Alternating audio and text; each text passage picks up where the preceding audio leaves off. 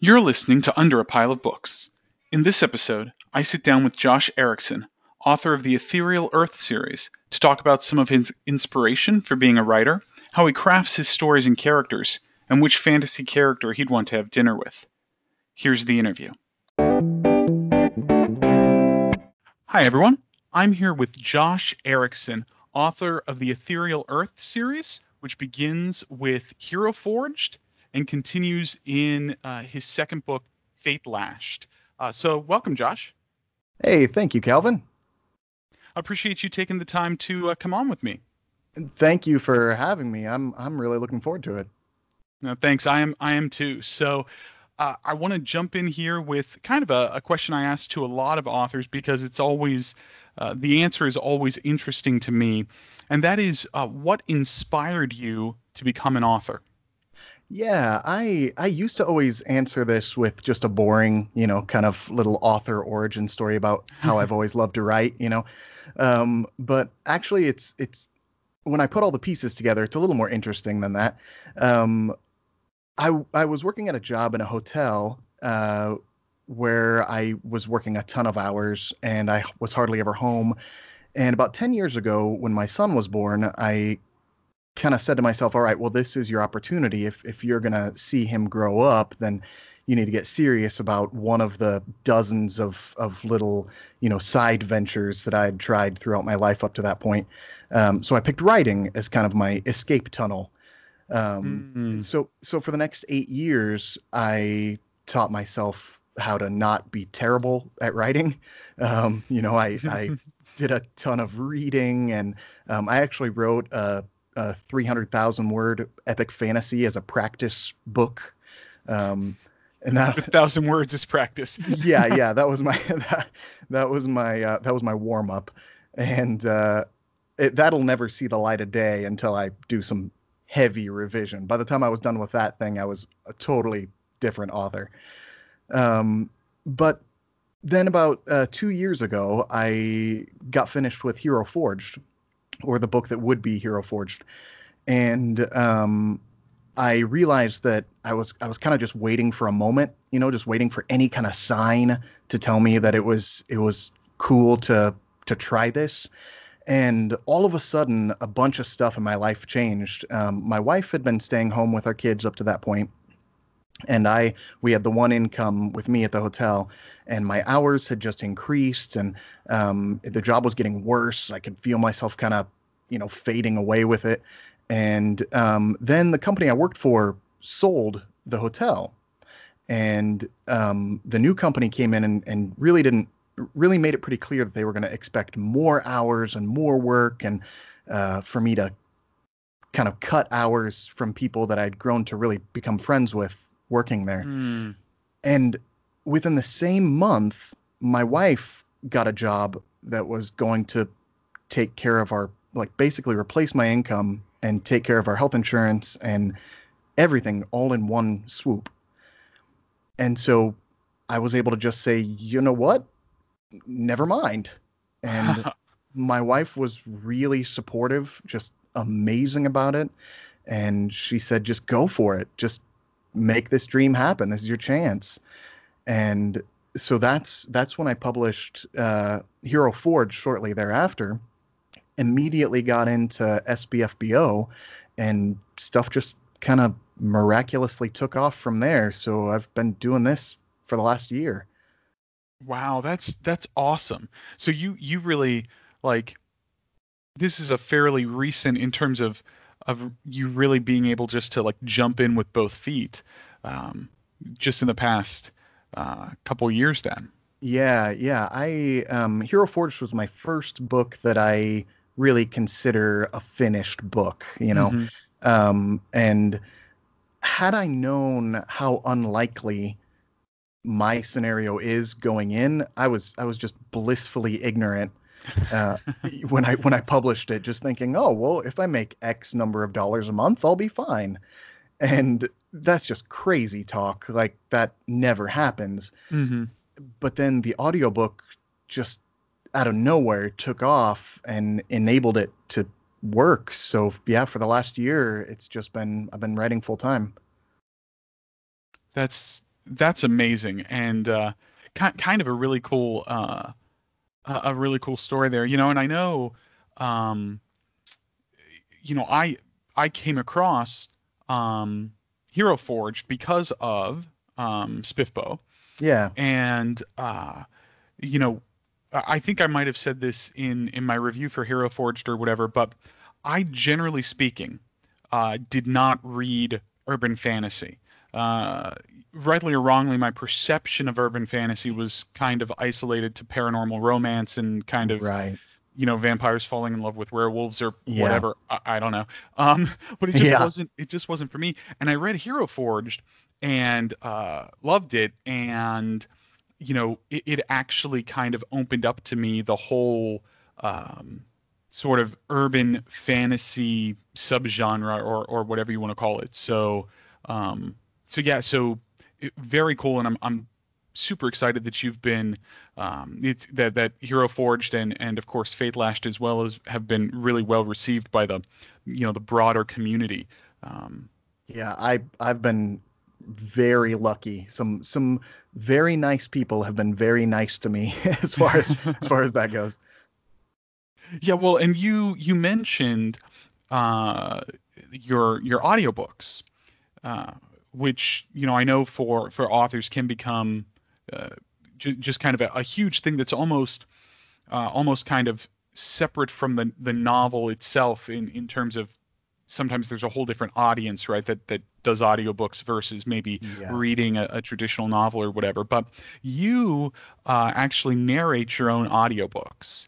And uh, you know that that's something that if you go out and like you look on the uh, websites for like how do i self-publish a novel? Like what do i do? That's like something that like they all say don't do that. Yeah. yeah but you, sure. you've done that and you've been you've been pretty successful with it. So how'd you get into that? And you know, is it something you enjoy now or or like how would you just kind of how would you describe that? Yeah, so that's another I talked about um, all the side ventures that I had tried up to you know er, early on in my life and and my first um, my first thing that I was going to do uh, you know, in my freshman year of college, coming out of high school, was music theater. So I've I've always been a singer my whole life, um, and so I took a bunch of voice lessons, and I've I've had a lot of um, theatrical training, and that had kind of been sitting on the shelf. I, I do that locally and you know for fun, mm-hmm. um, but I I hadn't really done anything with it professionally, and I had been focusing on my writing. But the way I write, I say everything out loud from the first draft, I'm I'm already working on voices, um, and that's just how I how I write it, how I write all my dialogue, especially.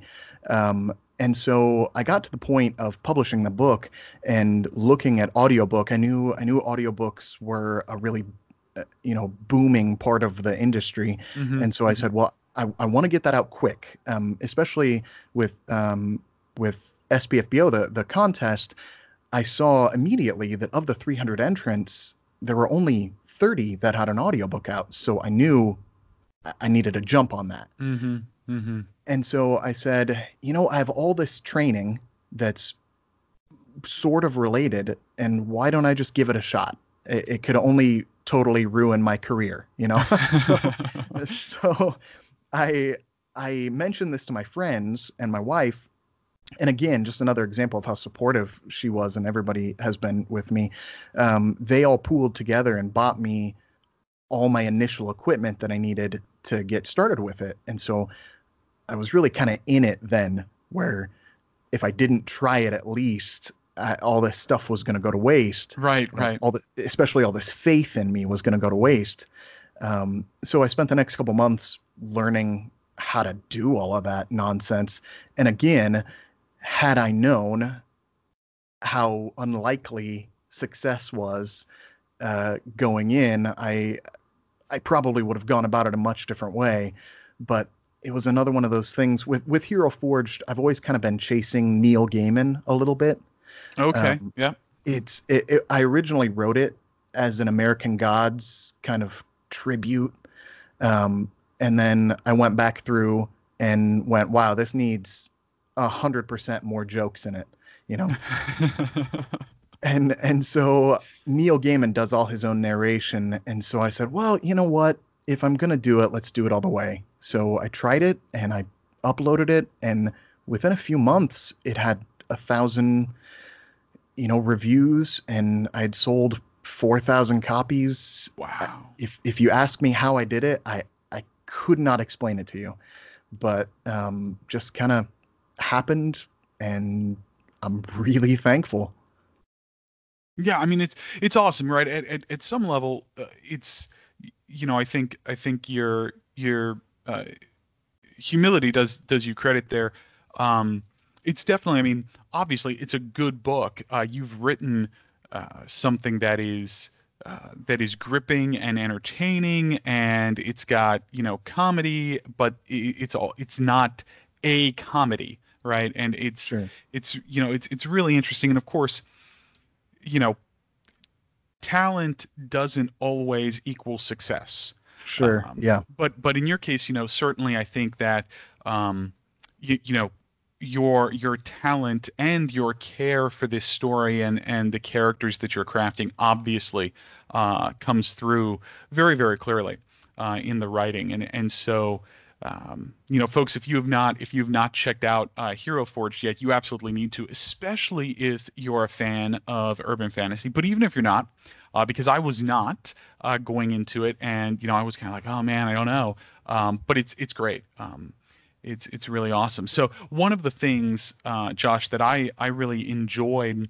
um, about both Hero Forged and Fate Lashed, and and maybe even more in the second book, but you do um, really a fabulous job of making the, the main character Gabe seem very real and authentic, uh, especially given right all the crazy stuff that he encounters uh, in uh, the books. So what do you think is the most important thing in terms of kind of writing authentic characters, characters that that feel real? And in your opinion, what's the the most important thing for that? You know, for me, I, I wish there was like a a trick to to make it happen. But for me, since I am doing all the voices too from day one, um, the characters really kind of have, for better or worse, become real to me. Um, mm, so mm-hmm. basically, what I'm doing uh, when I'm writing the book is I'm I'm making an abridged version of you know a 150,000 word abridged version of the 500,000 words of interaction that are happening in my head. Um, so I'm I'm kind of condensing everything down, but um, I may have you know dozens of extra scenes with the main characters that are just tiny little interactions and so they've uh, become very real to me um, so really i can just kind of plug scenarios into these characters and they kind of come out and just say the stuff that they they would if they actually existed in real life so it's kind of i kind of think of it as a meta version of the the main story arc of the book. You know, the main story arc is um, is like legends and myths and all these mm-hmm. fictions are mm-hmm. coming to life. Uh, and for me, when I write it, that's really exactly what's happening. It's just minus the magic. You know, they they really are kind of coming to life and just kind of speaking through the pages for me. So, oh wow, not, that's that's an interesting way to kind of conceive of that. Yeah, yeah. It's. I wish it was a trick that I could sell or something, but right, right it's just it's just my crazy brain. Yeah, but but you know, I think at some level, um, you know, I think authors generally, right? Uh, you guys, you each have sort of your own process. Um, all right, so another question I, I kind of had that that's really a little bit about uh, process, though in this case not characters, but for your setting, right? In your your books are set in in our world, right? But there's there's magic, and as you just alluded to, there are kind of these um, legends and and uh, superstitions that are that are coming to life, or or that that Gabe is realizing are, are real or whatever. And you do really an incredible amount of world building with the various Umbra, the s- secret organizations, all the rest, right, in your world. Even though it's our world, right? There's there's all this world building that you do. What does your process look like for that? Yeah, well, I I appreciate you saying so. Um, basically, I I, I wanted to build out these um, these philosophies, you know, uh, kind of get really deep into um, the the idea that what we believe in matters more than just uh, in our own head canon, you know. Um, that what we believe in can actually shape the world. And there are a lot of other authors that do that. You know, uh, Stephen King does that with his Dark Tower series, and Mm-hmm, Neil Gaiman with American Gods. You know, um, but I really liked that idea. Uh, while at the same time having this kind of on the surface, this light, uh, funny adventure story that you know, so you could take it either way. Um, but I I originally started with the idea that all these legends were becoming real, um, but they didn't have m- a much better grasp on what was going on than any of the rest of us do. Um, and, and so again, they uh, they kind of react and evolve um, in their own little uh, islands of influence within the story. Um, and I just kind of kept layering it on and and uh, putting things in where it would logically exist you know so there there would be kind of a, a magical police force in the knights of solomon and the templars um, Mm-hmm.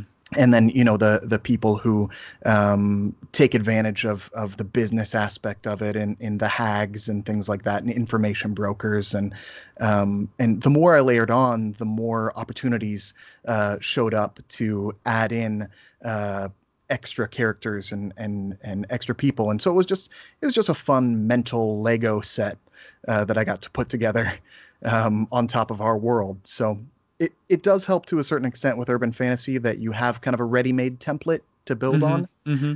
So so that eh, a little bit is cheating in this in this genre. Um, but like I said, I did come from um, writing that 300,000 word epic fantasy, and that's kind of where my heart always was in epic fantasy. okay. Yeah. And so I, I brought that over into urban fantasy, that kind of sensibility of wanting to build out more world than just what what was readily available.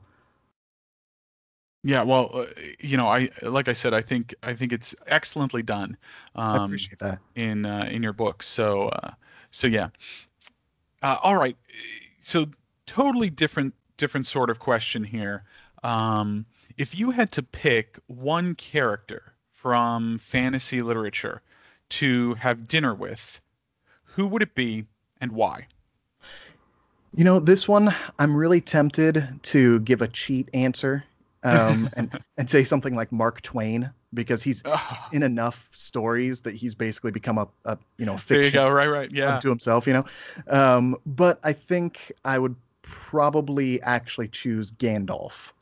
Um, Mm. Tolkien was my uh, kind of defining moment.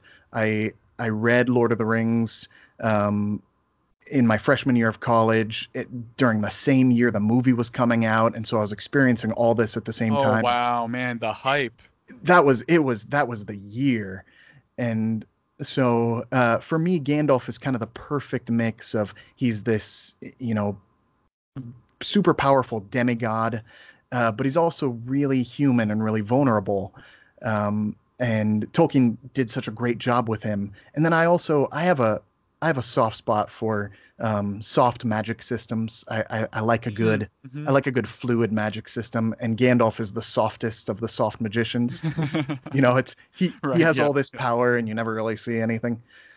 Uh, so I I think that would probably be my my choice. That would be a good good time. Oh man, Gandalf would be uh he he would be uh, an incredible one. You know, I um I, I'm almost exactly the opposite in terms of I love hard magic systems. Mhm. Um but man, Gandalf, you know, there, there's something Tolkien somehow manages right to do this thing where he crafts you know he's he's writing and, and i think this is intentional on his part right he's writing more than a story more than a novel he's really crafting a mythology if you will Yeah. you know yeah. uh, for for great britain and you know he's uh, as a result you know i think uh, I- think his his characters are you know archetypal in in this way like it's it's no Mhm. wonder the characters that Tolkien crafted have become tropes in fantasy Right. because in in some sense that's exactly what he was trying to do Exactly. so Yeah, I I I love that, and that uh, kind of sensibility shows up in in my books too, uh, in in certain aspects, uh, because you're exactly right. It's he was developing these, um, you know, new uh, heroes that hadn't necessarily existed in the same way before, and he did it so well that it's everything that's followed has been influenced by it. So Yeah, yeah. I mean, it's really it's it's impossible to conceive of, you know, the fantasy genre today without Tolkien. I mean, there there was Right. certainly fantasy before Tolkien, right? Oh, And sure. No, no doubt, absolutely. sure, But after Tolkien, everything from you know Dungeons and Dragons source Yes. books Yeah. to you know whatever popular author Brandon Sanderson or you know Brent Weeks or whoever uh, is writing today, everyone right has gone through uh, Tolkien and developed on you know really the archetypes that that in some ways he founded and and I realize he didn't write that he was himself playing on her, kind of heroic archetypes or whatever oh but sure, uh, but still, yeah, it, it's really, really cool stuff. And to me, it's it's one of the reasons that Tolkien is just he's one of the greats, right? And and yeah. everyone else sort of stands on his shoulders to some extent. It's it- it's true. Yeah, it's it's totally true. It took it took a scholar of of his level to be able to take all those old um all those old legends and tropes and bring them together into a story that is entertaining. You know, like you could read the Epic of Gilgamesh and it's it's fine, but it's not Lord of the Rings. Right. Yep. Yep. Yep. And well, and, and to me, one of the things that'll be interesting is is you know how uh, how kind of the next generation of readers and writers um, maybe be, because I think I think we're kind of getting to a point where uh, there there are now plenty of writers in the fantasy genre uh, and certainly plenty of readers who are not actually fans of Tolkien uh, and perhaps have not even read Tolkien, where that probably wouldn't have been the case maybe 20 years ago. Right. Um, and so it, it'll be kind of interesting to see how things uh, develop over the next 20 years or whatever, because there there is this, you know, I've I've talked to plenty of folks who are like, oh, you know, I don't know, I just don't like the the Lord of the Rings doesn't do it for me. And for me, I'm like, oh man, but yeah. uh, you know, yeah. but but I get that you know it is crafted quite differently from novels today, uh, particularly when it comes to to characters and and how much we understand and can relate to the characters. So uh, yeah, it, fantasy uh, fantasy as a sort of literature as a genre of literature is really uh, I think it's in a great place and a really interesting place right now. So Yeah, I agree. I, I think there's a good a good variety across the board. You can find plenty of things that have the Tolkien-esque depth. Um, Mhm. But if, if that's not your style, if you prefer a faster draw, um, there's so much great stuff that still does it well. So I, I agree. We're kind of in a golden age. Yeah. Oh, absolutely, absolutely. And you know, I'll say I've I've said it I think on the podcast before, and I'll, I'll say it again. I, I think part of the reason for that is uh, we have some phenomenal uh, self-published authors such as yourself and and many others who are putting out uh, books and doing it in in a way that uh, maintains a much closer connection to fans than than maybe traditional publishing and and you know all of that. And it's it's really cool uh, because I think this kind of golden age of fantasy literature is partially fueled right by by different ways of getting the the the product, if you will, to you know the the the patron or the consumer, however you want to look at it. Oh yeah, you're you're absolutely right. The the ability to self-publish um, allows you know pe- people like me and and a ton of other people who are putting out awesome stuff to sell fewer books but still be able to make a, you know a living wage. Um, Mhm, mhm. and, and so that in that sense, places like Amazon, you know, have kind of democratized the system um, and and made it so we can have much smaller fan bases and still be able to put these things out. Um, a- and you know, nothing nothing against traditional publishers. They oh, right, right. they have a finite number of slots to fill, and so they they have to go based on the market. But self publishers have a lot more flexibility to to find you know niches and and um, find pockets of unfulfilled you know needs uh, and cater to those directly to the people. So uh, I I love it. Yeah, no, I I think that's exactly it. There's some sense in which, um, you know, a self-published author obviously takes on all the risk themselves, but they're then able to take the risk of maybe doing something different uh, with their novel, whether that be um, Right. a way that they're playing with perspective or just the, the tone of the story or whatever, that they get to experiment and do uh, follow their their creative vision in a way that um, it might be difficult for uh, a traditional publisher that does have a bottom line to worry about uh, to to to be able to justify.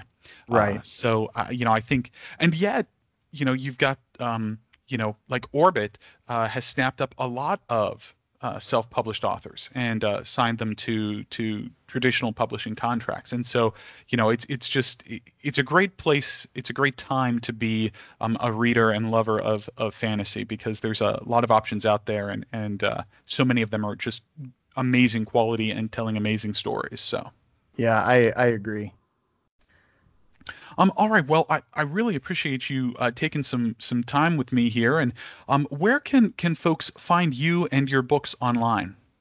Uh, yeah, well, my website is josherikson.com, um, and it's uh, J O S H E R I K S O N. Um, there's a temptation to put a C in there, but but there isn't one. Um, or uh, I'm I'm on Facebook. It's um, the Ethereal Earth series, um, and uh, also Twitter. It's Josh underscore Erikson on Twitter.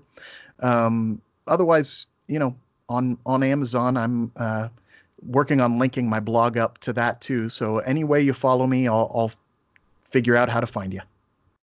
Awesome. Well, thanks so much for being here, Josh. Thank you very much, Calvin. It was a real pleasure.